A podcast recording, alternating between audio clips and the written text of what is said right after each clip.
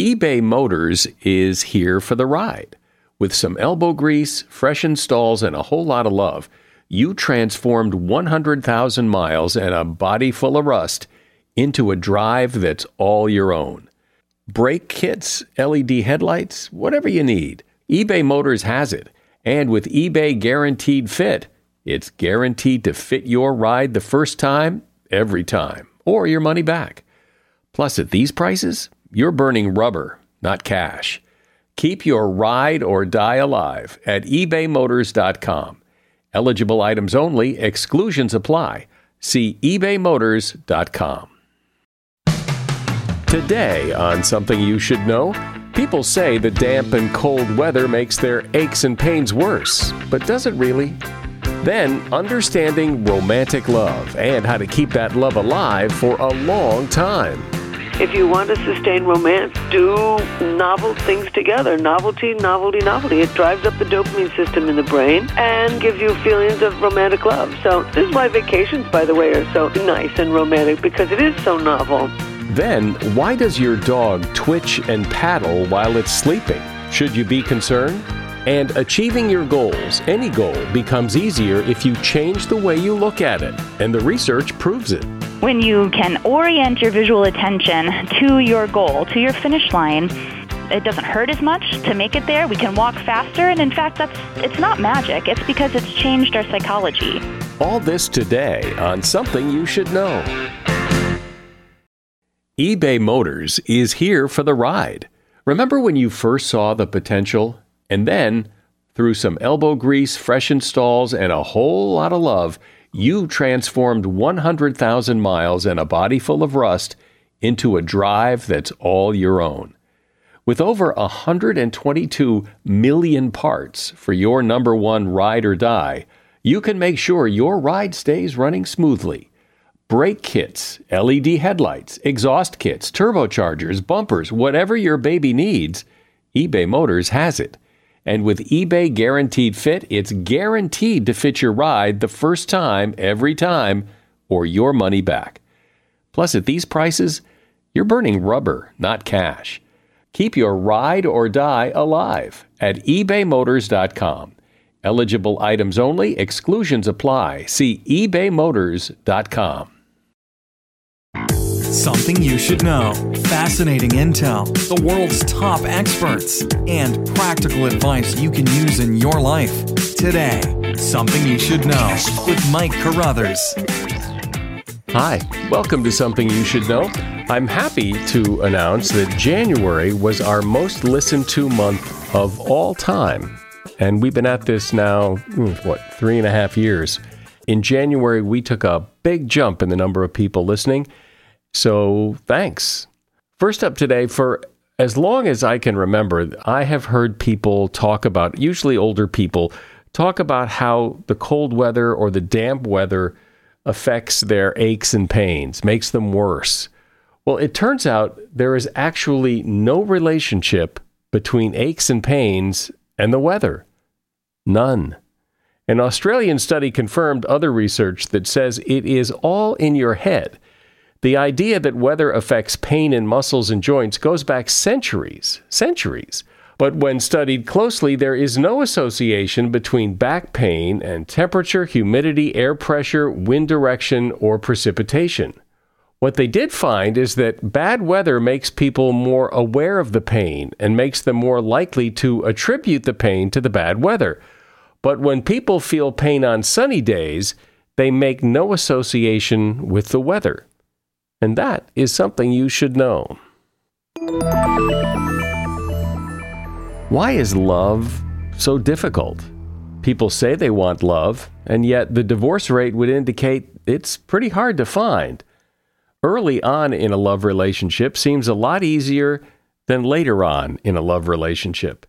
Yet people keep trying. And sure, we're biologically driven to find love because we need to keep the species alive.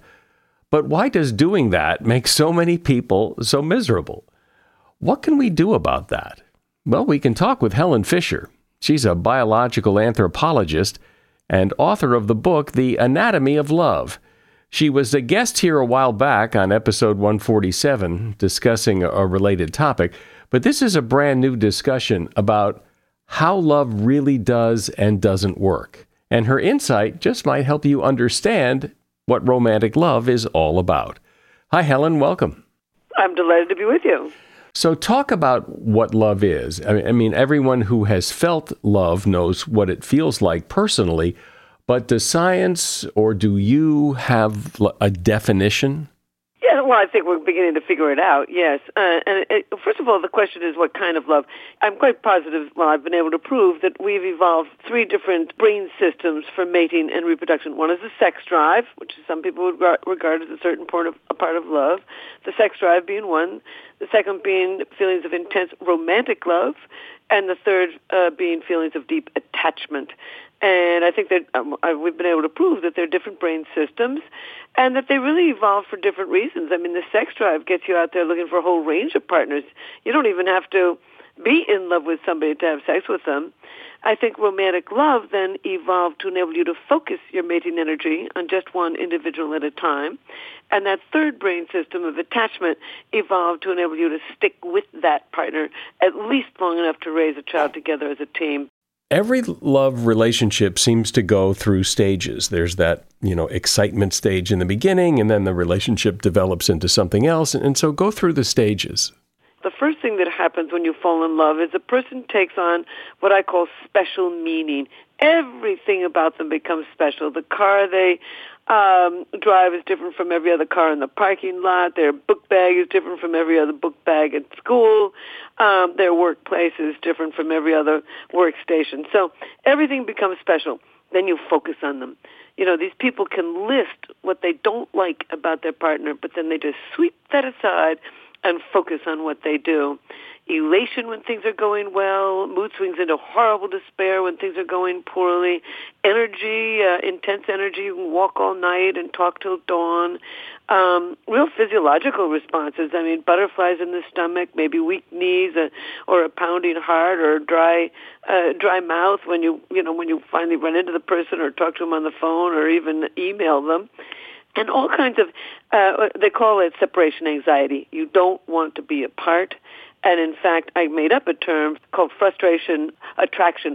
When you are apart and you don't hear from them, they don't write, they don't call, you don't know where they are, you like them more. Uh, this brain system for romantic love, you know, kicks in even more action uh, of intense uh, craving for the person.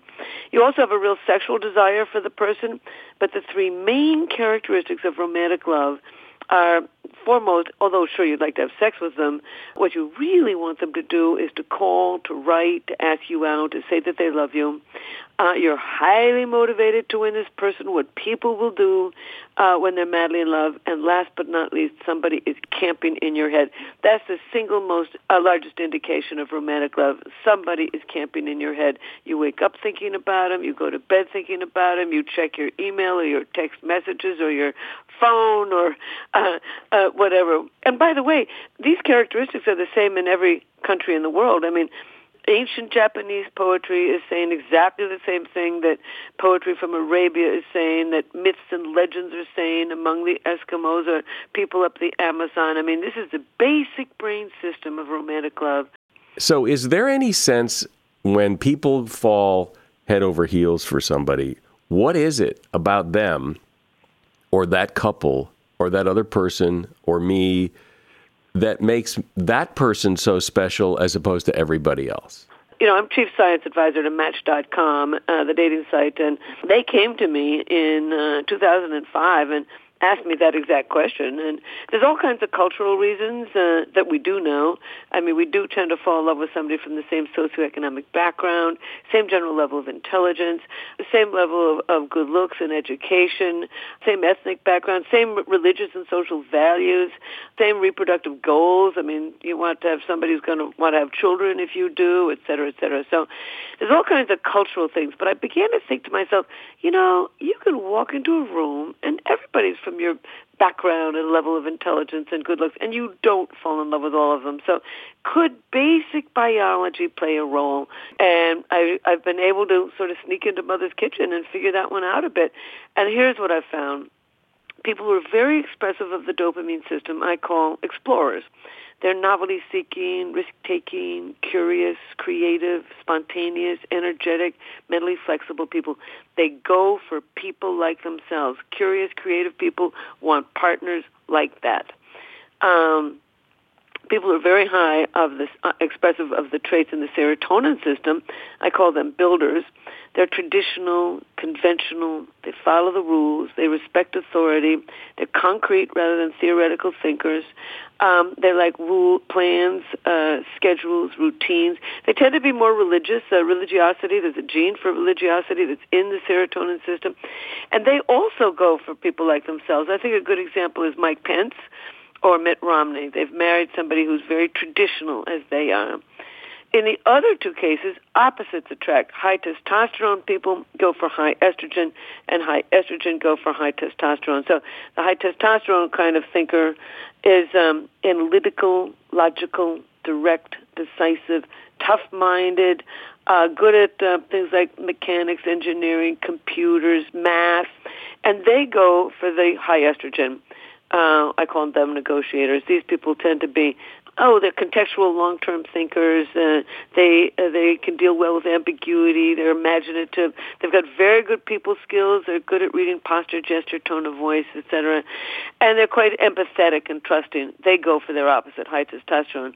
But what's different about my questionnaire is that the brain doesn't work in buckets. It, we express some of the traits in all four of these basic brain systems. So I, for example, I'm very high dopamine. I I make my living being creative. I mean, when you write books, you you got to be creative with every paragraph. I travel a great deal, etc. And my boyfriend is the same. And so, bottom line is, from in the dopamine scale, we we're very similar, and that works very well. He's very high testosterone, and I'm very high estrogen. That also works very well because those are natural matches he's higher on the serotonin system, so he's he's better at following the rules, at respecting authority, at making plans and schedules than I am. Uh, he's more interested in that, and really, I rather like that. So, the bottom line is, I uh, as I said, 14 million people have taken this questionnaire, and I've studied 100,000 of them. No two people answered those 56 questions the same way. But there's patterns to nature, there's patterns to culture, and as it turns out, there's patterns to personality and patterns to mate choice. Okay. We're talking about love today. We're talking with Helen Fisher, who is a biological anthropologist, and the name of her book is The Anatomy of Love. If you have a job opening and you need to hire someone, what are the chances, when you think about it, what are the chances of finding a great match inside your circle of influence? Pretty slim. I mean, even if you put the word out there, a lot of people who may be perfect are never going to hear about it. That's why you need Indeed. Indeed is your matching and hiring platform with over 350 million global monthly visitors, according to Indeed data, and a matching engine that will help you find quality candidates fast. And Indeed does it all. You can use Indeed for scheduling, screening, and messaging so you can connect with these candidates faster. But it's not just about the speed, it's about the quality. 93% of employers agree that Indeed delivers the highest quality matches compared to other job sites, according to a recent Indeed survey. What I love about Indeed is how efficient it is. You get quality candidates, you get them fast, and well, that's what it's all about. Indeed's matching engine is constantly learning from your preferences, too. So the more you use Indeed, the better it gets. And listeners to this show will get a $75 sponsored job credit to get your jobs more visibility at indeed.com slash something. Go to indeed.com slash something right now and support our show by saying you heard about Indeed on Something You Should Know. Indeed.com slash something. Terms and conditions apply. Need to hire? You need Indeed. I want to give a shout out to Claritin for supporting this episode. You see, for really as long as I can remember, I have had to cope with seasonal allergies stuffy nose, watery eyes, the whole deal. And the worst for me is it messes up my sleep. I wake up because I can't breathe right. And during the day, well, you know, if I'm working and I'm all stuffed up, then my voice sounds weird, and this is how I make my living. Luckily, for those of us who live with the symptoms of allergies, we can live Claritin Clear with Claritin D. I use it, and if you struggle with allergies, you should too. Designed for serious allergy sufferers, Claritin D has two powerful ingredients in just one pill that relieve your allergy symptoms and decongest your nose so you can breathe better. I've been using Claritin D for years because, well, it just it takes care of the problem. Ready to live as if you don't have allergies? It's time to live Claritin Clear. Fast and powerful relief is just a quick trip away. Ask for Claritin D at your local pharmacy counter. You don't even need a prescription. Go to Claritin.com right now for a discount so you can live Claritin Clear. Use as directed. So, Helen, you say there are patterns to mate choice, but do these patterns to mate choice result in a mate who is also compatible in the long run? In other words, yeah, you may be attracted to someone initially, but does that necessarily mean it's a good match for the long run? Well, you'd have to guess what discuss what the word word good is. I mean, I would say a good match is people who are happy with each other, want to be there, want to get home, want to keep laughing, want to make love, want to go on vacations together, want to build a life, want to cooperate in with her family and his family, etc. But I actually do know we have stumbled on what happens in the brain when you are in a happy partnership. We put some people in the brain scanner using fMRI uh, who kept they kept coming into the lab. These were people in their 50s and 60s, and they kept on saying, "I've been married for 21 years and I'm still in love with him or in love with her. Not just loving, but in love with the person." So we didn't know. I mean, Americans don't believe you can remain in love. So we put them in the machine, and sure enough, we found activity in basically the same brain regions as among those who had just fallen, just fallen happily in love and were very young. But this is what we found about happiness. There's all kinds of cultural, psychological reasons for to get happy, stay happy. I mean, don't show contempt, don't threaten divorce, listen actively, compromise, all those kinds of, all good, all good. But this is what the brain says. We put these people who are in long-term love into the relationship in two places, in China and in the United States. And if you score high, we give them a lot of personality questionnaires before we put them in the in the machine. And if you scored high on happiness in the partnership, in long-term partnership, these are the three brain regions that are active in you. A brain region linked with empathy, a brain region linked with controlling your own stress and your own emotions, and a brain region linked with what we call positive illusions the ability to overlook what you don't like about somebody and focus on what you do. And in fact, there's a huge brain region that is linked with what we call negativity bias. The brain is built to remember the negative. And when you're madly in love with somebody, activity in that brain region reduces. So those are the three basic brain regions in a long-term happy partnership uh, that uh, are associated with happiness.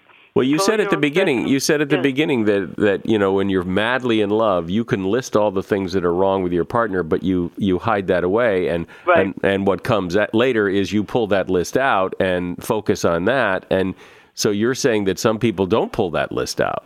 Exactly, or they know how to handle it. Now, for example, I used to have a boyfriend who was very slow. Oh my God, he he t- walked so slowly. He talked so slowly sometimes it would drive me a little crazy. But then I would think to myself, you know what, Helen? He might walk slowly. I mean, he was a brilliant man. I mean, he actually did 40 marathons, but he, but he was just slow in his off time. And I said to myself, okay, he walks slowly, he talks slowly, but when, when, when we go to a museum, he looks so carefully at a painting. And then we go out to dinner, and he really talks about the meaning and this and that. And so I would say to myself, okay, he's walking really slowly. We're not going to make it past this light in New York City. We can stop. That's fine. But look what I get from that slowness. And so, you know, if you're really in love with somebody, you, you can train yourself to think, okay, well, I, I do get annoyed at this, but God, he's so good at this and this and this. So that's the way you do it. Yeah, and well, but that takes some real conscious, deliberate effort to put aside the things that drive you nuts, like your boyfriend's slowness, to really focus on the positive and, and be empathetic despite the flaws. I would certainly suggest adopting some empathy and controlling your own stress and emotions, and overlooking the negative, but also I would um, keep all three of these basic brain systems alive. I mean, if you want to sustain romance, do novel things together. Novelty, novelty, novelty. It drives up the dopamine system in the brain and gives you feelings of romantic love. So I would go do novel things with my partner to sustain feelings of romantic love. This is why vacations, by the way, are so nice and romantic because it is so novel. I would keep the sex life alive. Sex is very good for you. If you, it's good for the muscles and the skin, and the, it's very. It apparently lowers uh, cholesterol and cortisol and boosts mood and helps with memory. And if you're in a good relationship, all those hugs and everything uh, drives up the oxytocin system, gives you feelings of attachment. Uh, laughter drives up the dopamine system. So anyway, I'd keep the sex drive alive. I'd keep the romantic love alive, and I would keep attachment alive. And the thing to, to do there is to stay in touch. Any kind of nice touch drives up the oxytocin system and can, can and can give you those feelings of attachment. So I mean, walk arm in arm, hold hands in the movies, learn to sleep in each other's arms. At least start that way at night when you go to sleep. Get rid of the two big armchairs and sit together on the couch to watch television. I mean, we now know enough about the brain to really make good partnerships if if, if we if we pick the right person and just do a little bit of uh, uh, tidying up now and then. I've always thought it's interesting that we have this word love that applies to so many things that that uh, there is some like you know romantic love is very different than the love I uh, I have for my mother. I mean, but it's still called love and it, yet it's not the same thing and the and the love I have for someone in an early part of the relationship doesn't feel anything really like it does 20 years later. So why is it all called love? And it's a wonderful question. In one of my books, Anatomy of Love, I talk about different cultures that do have different words for it. Well, we have the word romantic love, and we have the word um, sexual love, and we have the word feelings of deep attachment and commitment. So there are some different words, but I, I agree with you that it is sort of amazing you know what? I and my colleagues were among the first people who really studied love. And I started it, you know, I mean, what, in the 70s. I mean, when I wrote my first academic paper on romantic love, one of the four reviewers said, you can't study this. Love is part of the supernatural. And I thought to myself, this is bizarre. This person's a scientist. Anger is not supernatural. Fear isn't supernatural. Startling isn't feel uh, uh, uh, supernatural. Disgust isn't. We know the brain circuitry for that. Why wouldn't there be brain circuitry to this powerful mating drive uh, to love somebody? So, but at its core, isn't it just that? It's a mating. It is a powerful mating drive to keep going, to for to have children, so they can have children, so they can have children.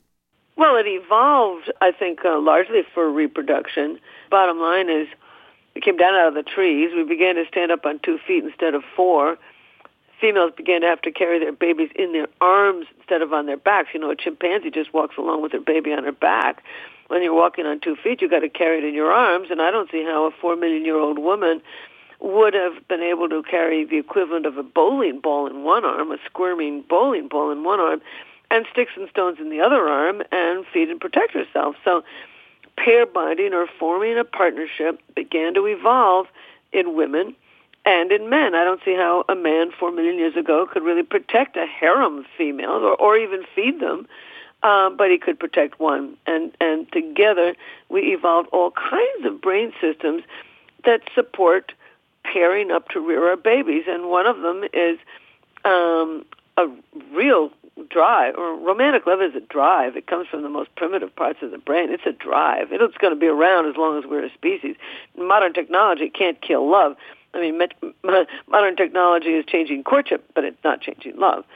And we also evolved, you know, um, jealousy and and uh, abandonment rage and uh, uh, feelings of deep attachment, and then all kinds of cultural mechanisms. You know, marriage, divorce. I mean, rings and and you know churches, ceremonies, and all kinds of things. But the basic brain system, yes, evolved for reproduction. And on we go. And on we will always go. well, I think it's always interesting and important to have these conversations because we all want to understand love better. We all want to do it better. And the more we understand, the, the perhaps the better we can do.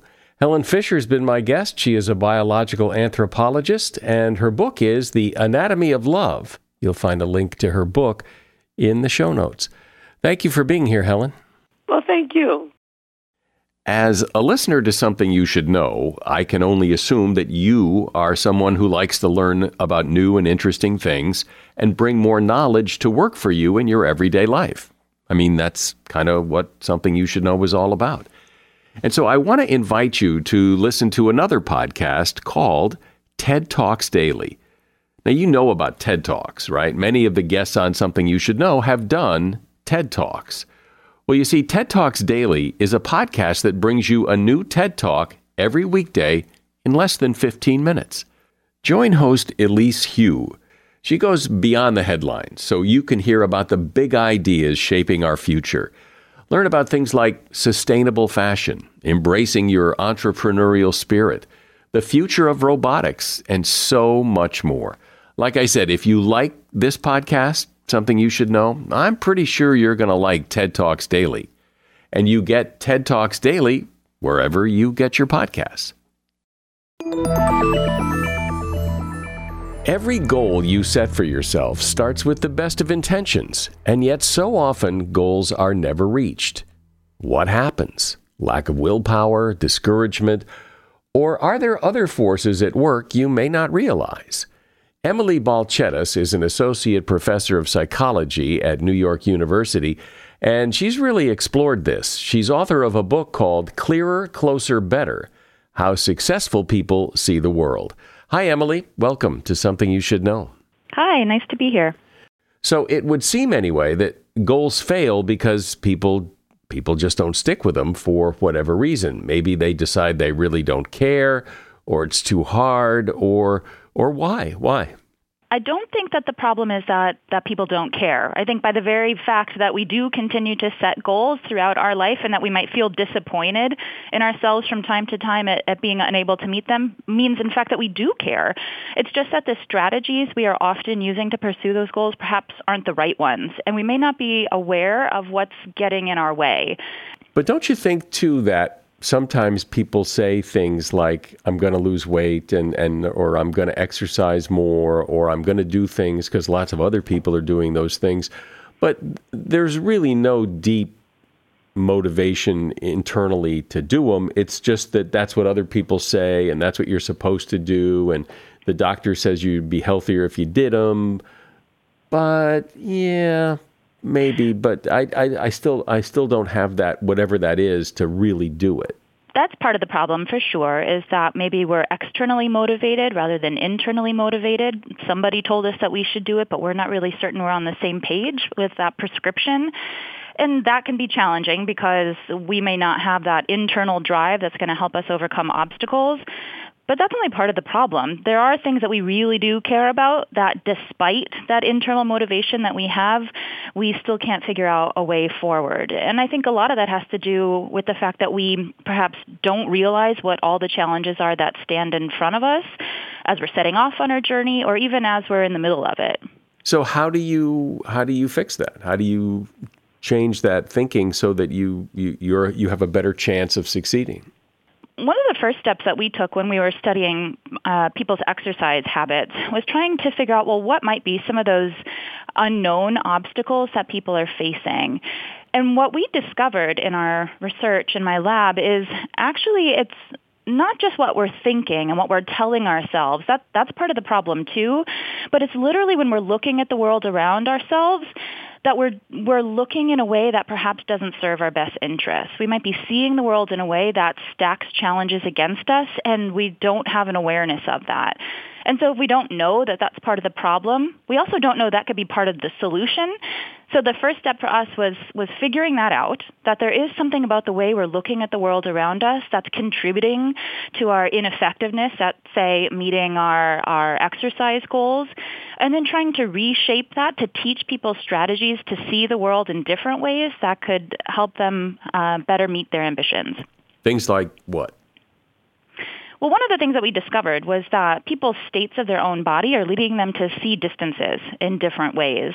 So that people who are heavier or who are more fatigued, who experience maybe some uh, chronic pains, literally see the distance to a stop sign or to the end of the block as farther than people who weigh less, who don't experience the same sorts of chronic pain or chronic fatigue issues and that that perception really matters. So if it looks further away to you than it does to somebody else, or than it might to you if you were in a different state of mind or body, then it makes it a little bit more challenging to want to take it on, to feel like you can take it on, and then in fact to make good on that.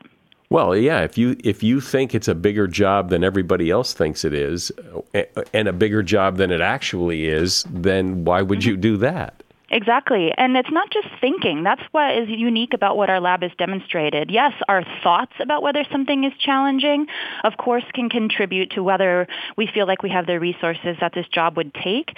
But it, it's so deeply ingrained in us, it's changing our visual experience as well. To people, it literally looks further. Not just that it, they think that it's farther, it looks farther away. And that's not something that people are aware of. Well, you're certainly the expert on this because you've studied this, but I've always thought, well, not all, I've thought that especially with something like exercise that that people give up on it because success doesn't enter the picture until much much later. They don't see success as as doing the exercise. They're waiting for some kind of objective result bigger muscles, smaller waistline. That's success, not that I showed up and did it and that that's too far away.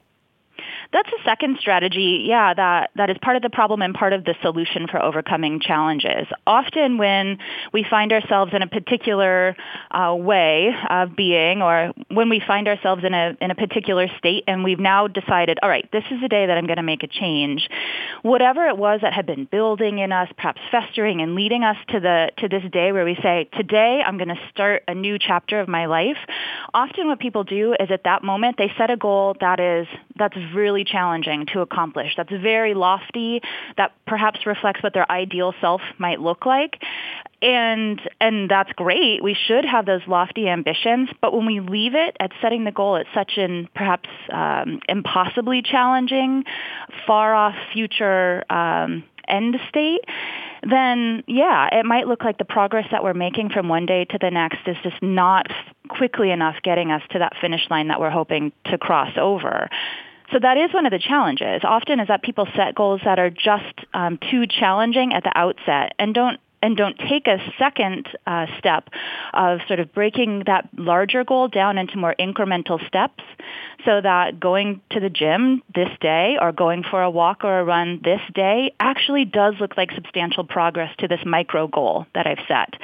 And of course, once we meet one of those micro goals, we can we can relish in that success, know that we have met some sort of objective standard that is an important marker or milestone in meeting that bigger, loftier, more ambitious goal that we've set for ourselves at the outset.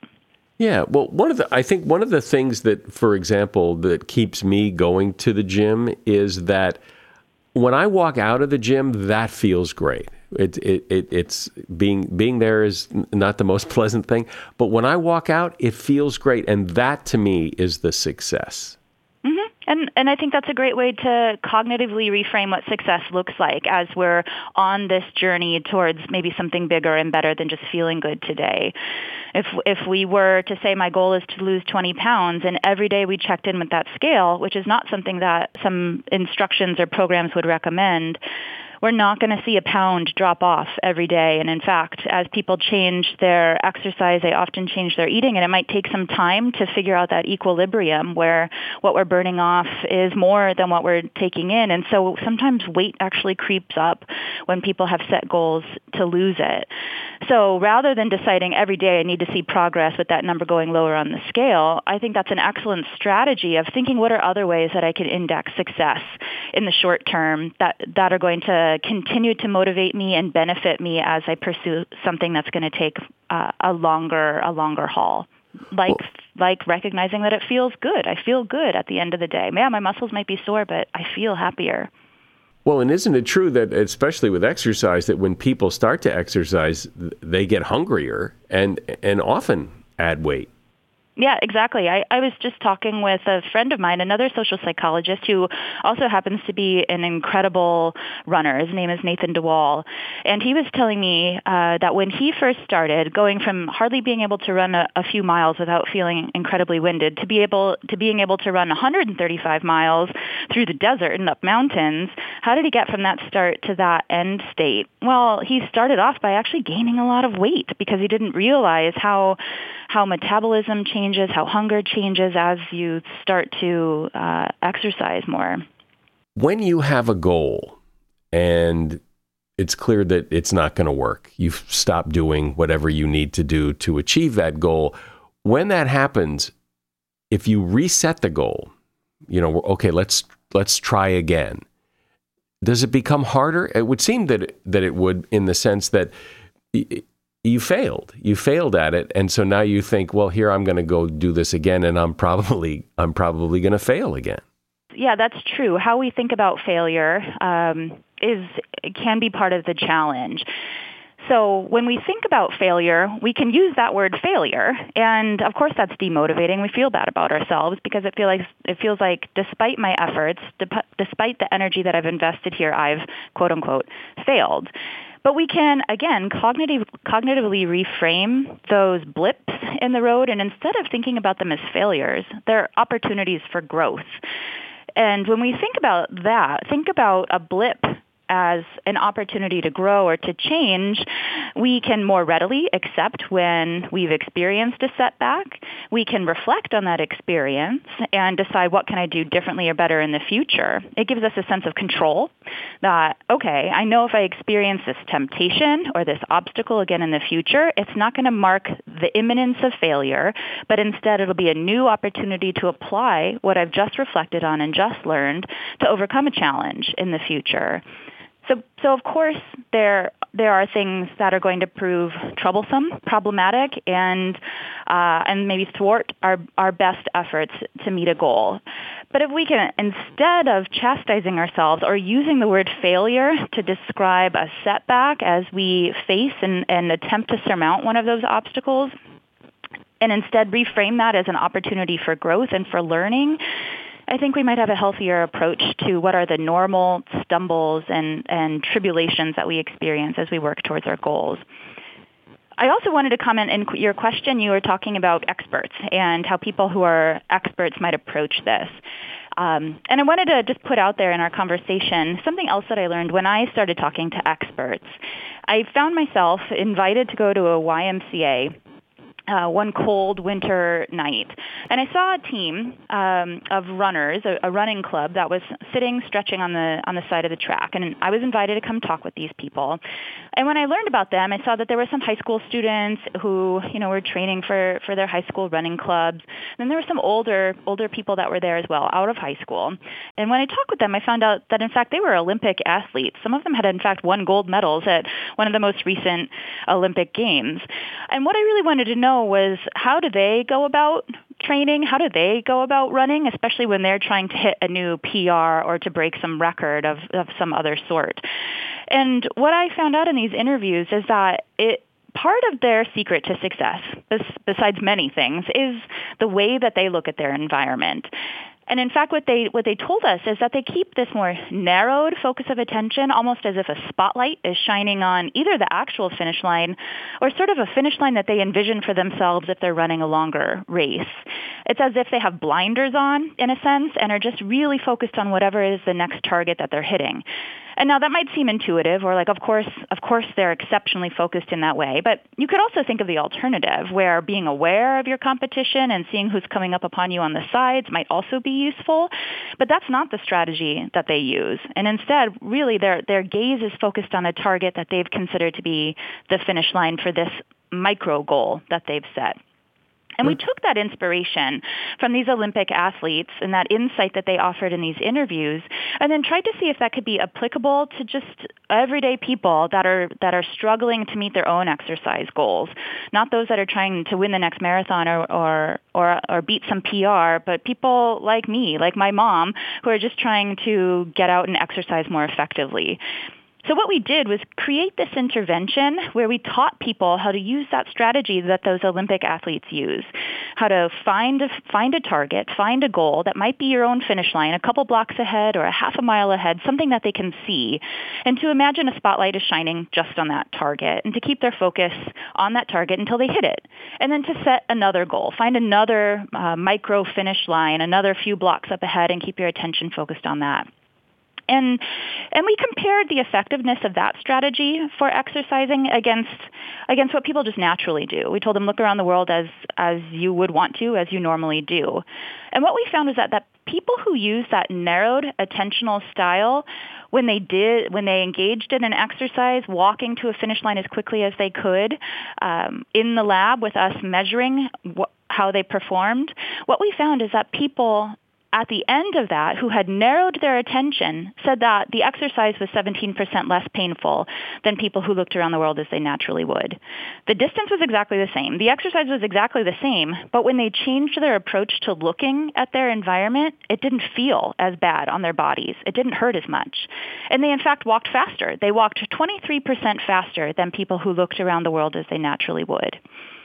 So what you're saying, if I if I hear you correctly, is that the secret is to keep your mind on the goal rather than oh this hurts or this is hard or this is painful. That instead you're you're keeping your thoughts focused on the goal. When you can orient your visual attention to your goal, to your finish line, it doesn't hurt as much to make it there. We can walk faster, and in fact, that's it's not magic. It's because it's changed our psychology. When it feels like that distance or looks like that distance isn't going to be as far, we don't uh, we don't judge the the exercise to be as difficult in prospect, and we believe in our own ability to surmount that challenge to a greater degree. It changes our own psychology in a way that can promote more efficient activity we in fact took that intervention that we had tested in our lab and we taught it to more people, hundreds of more people, and uh, and asked them to this to try to use that strategy, that eyes on the prize strategy, for the next week. We're not there. We're not there in their ear telling them, reminding them about this strategy. Whether they believed in it or not is up to them. Whether they would um, choose to continue to use it was was up to them. But we said if you do happen to go out on a walk and you use this strategy, um, send us a screenshot of your app telling us how far you went and how how long you walked and how many steps you took. And what we found is that that yeah, people said it's a little bit more challenging to do this thing that that we had instructed them on to narrow their attention compared to just letting them look around as they naturally would, but they were no less able to go out on walks. And in fact, they went on 20% more walks the following week than people who just uh, looked around the world as they naturally would. They walked more often using this strategy that they acknowledged was a little bit more challenging than, than what they had already been doing. And on each of those walks, they they walked 50% further distance. So instead of a mile, they walked a mile and a half. And they took 85% more steps. If you're counting your steps and looking at did I hit my 10,000 steps a day marker, in each of those walks, they, they took 85% more, almost double, like just a bit shy of double the, the number of steps in each walk that they took. So we were really excited about that because it meant that this uh, this strategy or this intervention to shape the way that people are looking at the world around them, it's exciting because it doesn't cost anything. You don't have to sign up for a, a yearly membership people, regardless of how healthy uh, they were, whether they were close to meeting their goal or far from meeting their goal, uh, can implement this strategy. And it seemed to be particularly uh, effective. It seemed effective for people regardless of where they're at in the course of trying to meet a health and physical activity uh, goal that they had set. Do you think that health and physical activity goals are substantially different than any other goal. Does this work in, in, do you suspect, in anything, or is there something particular about exercise that, that stymies people? I don't think exercise is unique or a one-off domain in which only this strategy applies. I do think that there's something, uh, there's, this fits into a category of goals that require sort of a lifetime commitment. Um, and that is what makes them particularly challenging. So if we have a weight that we're trying to hit, that's great, and we can work towards hitting that goal, and uh, and and challenges apply, and and strategies can apply to help us. But then, but then once we've hit that ideal weight, we have to maintain it. And so really health is is a goal in which it is a, a, chronically active one for us. Whether we've we've hit our mark, once we've hit our mark, then the the goal isn't gone. We're not done. We can't rest on our laurels. But the way that we approach it and what does it mean to have a health goal changes. It's about maintenance now but it's never it's never off. And and there's other oh, domains of our life that probably share um, share those qualities. Something that requires continual commitment like like child raising and uh, anything that might involve relationships. It's you know you or your own personal happiness. These aren't things that once you've hit it, once you've demonstrated you're a good mom or you're a good dad or you're happy today and you don't feel depressed today, it doesn't mean that we're done working. It means tomorrow the goal might be might look different, the way we approach it might look different, but it's not over. Well, when you think about it, when you're trying to reach a goal, eh, there is that tendency to kind of focus on how hard it is and how painful it is and the sacrifice. And and it's interesting to hear that if you focus more on the goal, it actually it just simply makes it a lot easier. My guest has been Emily Balcetis. She is an associate professor of psychology at New York University, and she's author of a book called Clearer, Closer, Better: How Successful People See the World. And there's a link to that book in the show notes. Have you ever watched a dog, your dog, when it's sleeping and it seems like it's running in its sleep or it's paddling or it's twitching? And you probably think your dog is dreaming about something fun like running or catching a frisbee or swimming. And according to research, that is exactly what it is. It's most common in very young and very old dogs. That's because there's part of the brainstem in a dog that has these two switches that regulate movement during sleep. And these switches are not fully developed in younger dogs and may have grown weak in older dogs, and the muscles are not completely turned off during dreaming. So the animal starts to move. It's nothing to be concerned about unless you think your dog is actually having a seizure. And the way you tell the difference is if your dog is dreaming, these movements are usually brief, less than 30 seconds, and intermittent. When a dog has a seizure, the limbs of the dog are rigid, stiff, and the movements are more violent. And that is something you should know.